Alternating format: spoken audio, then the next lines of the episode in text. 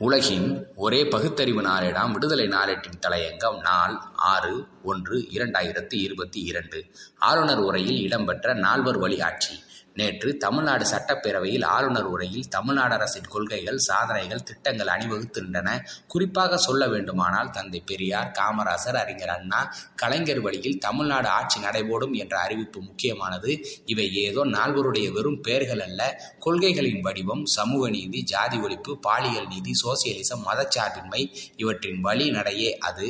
சமூக நீதி என்று சொல்லும்போது இந்திய துணைக்கண்டத்துக்கே வழிகாட்டும் மாநிலம் தமிழ்நாடு. ஆயிரத்தி தொள்ளாயிரத்தி இருபத்தி ஒன்றாம் ஆண்டிலேயே நீதி கட்சி ஆட்சியில் முன்னெடுக்கப்பட்டு ஆயிரத்தி தொள்ளாயிரத்தி இருபத்தி எட்டாம் ஆண்டில் செயல்பாட்டுக்கு வந்த ஒன்றாகும். ஆயிரத்தி தொள்ளாயிரத்தி ஐம்பது இந்திய அரசமைப்பு சட்டப்படி குடியரசான நிலையில் முதல் காவு தமிழ்நாட்டு நடைமுறையில் இருந்த இடஒதுக்கீட்டே பார்ப்பனர்களின் கூட்டுச்சதியே இதன் பின்னணியாகும். இந்திய அரசமைப்பு சட்ட உருவாக்க குழுவில் இடம்பெற்றிருந்த ஆனந்த சயனம் ஐயங்காரே இடஒதுக்கீட்டுக்கு எதிர்ப்பாக சென்னை உயர்நீதிமன்றத்தில் வாதாடினார் என்றால் இதன் தன்மை எத்தகையது என்பதை எளிதில் விளக்கிக் கொள்ளலாம். ஆயினும் மக்கள் சக்தியை ஒன்று திரட்டி தந்தை பெரியார் தலைமையில் நாடே பொங்கி எழுந்து மக்கள் மன்றத்தின் மூலம் சட்ட திருத்தம் செய்யப்பட்டு தமிழ்நாட்டில் நடைமுறையில் இருந்த இடஒதுக்கீடு பாதுகாக்கப்பட்டது.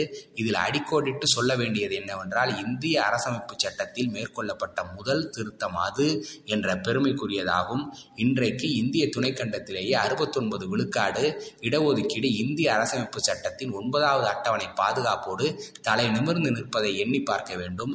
அண்ணா கலைஞர் தலைமையிலான திராவிடர் இயக்க ஆட்சியிலும் சரி அதற்கு முன்னர் பச்சை தமிழர் காமராஜர் ஆட்சியிலும் சரி சமூக நீதியை பொறுத்தவரை கொடிகட்டி ஆண்ட மாநிலம் தமிழ்நாடு கல்வி வள்ளல் என்றும் கர்ம வீரர் என்றும் தந்தை பெரியாரால் பாராட்டப்பட்ட பெருமை காமராஜர் அவர்களுக்கு உண்டு. காமராசரின் கல்வி புரட்சி என்பது காலாகாலத்துக்கும் ஒடுக்கப்பட்ட மக்களில் நெஞ்சில் நிறம் மாறாத பசுமையாக செலுத்திருக்கும் காமராசரின் கல்வி சிந்தனையும் செயல்பாடும் பார்ப்பனர்களை பதறச் செய்தது கதர் சட்டைக்குள் கருப்பு சட்டை என்று கல்கிகள் கார்ட்டூன் போட்டதும் உண்டு. காமராசரும் சளைக்கவில்லை. தகுதி திறமை பேசியவர்களின் தோலை உரித்து உப்பு கண்டம் போட்ட போராளியாக களத்தில் நின்றார். பறையனை படிக்க வைத்தேன். டாக்டர் ஆனான் அவன் ஊசி போட்டதால் எத்தனை பிள்ளைகள் செத்தது சொல்லு. இன்ஜினியர் ஆனான் அவன் கட்டியதால் எந்த பாலம் இடிந்தது சொல்லு. தகுதி திறமை பேசுபவன் யார்? அவன் தகுதியும் தெரியும். அவனுக்கு சொல்லிக் கொடுத்தவன் தகுதியும் திறமையும் எனக்கு தெரியும். என்னை அழிக்க நினைத்தால் உன் அஸ்திவாரத்தை அழித்து விடுவேன் எச்சரிக்கை என்று சொன்னவர்தான்.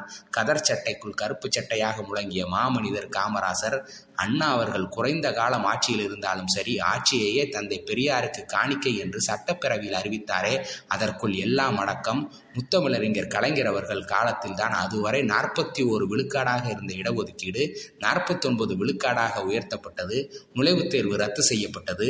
உயர்நீதிமன்றத்தில் முதல் தாழ்த்தப்பட்ட நீதிபதியாக ஜஸ்டிஸ் திரு ஏ. வரதராசன் நியமனத்துக்கு காரணமாக இருந்தவர்.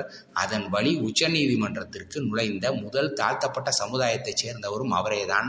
பெண்களுக்கு சொத்துரிமை பெண்கள் முன்னேற்றத்திற்கு அலை அலையான திட்டங்கள் சட்டங்கள் நிறைவேற்றப்பட்டன.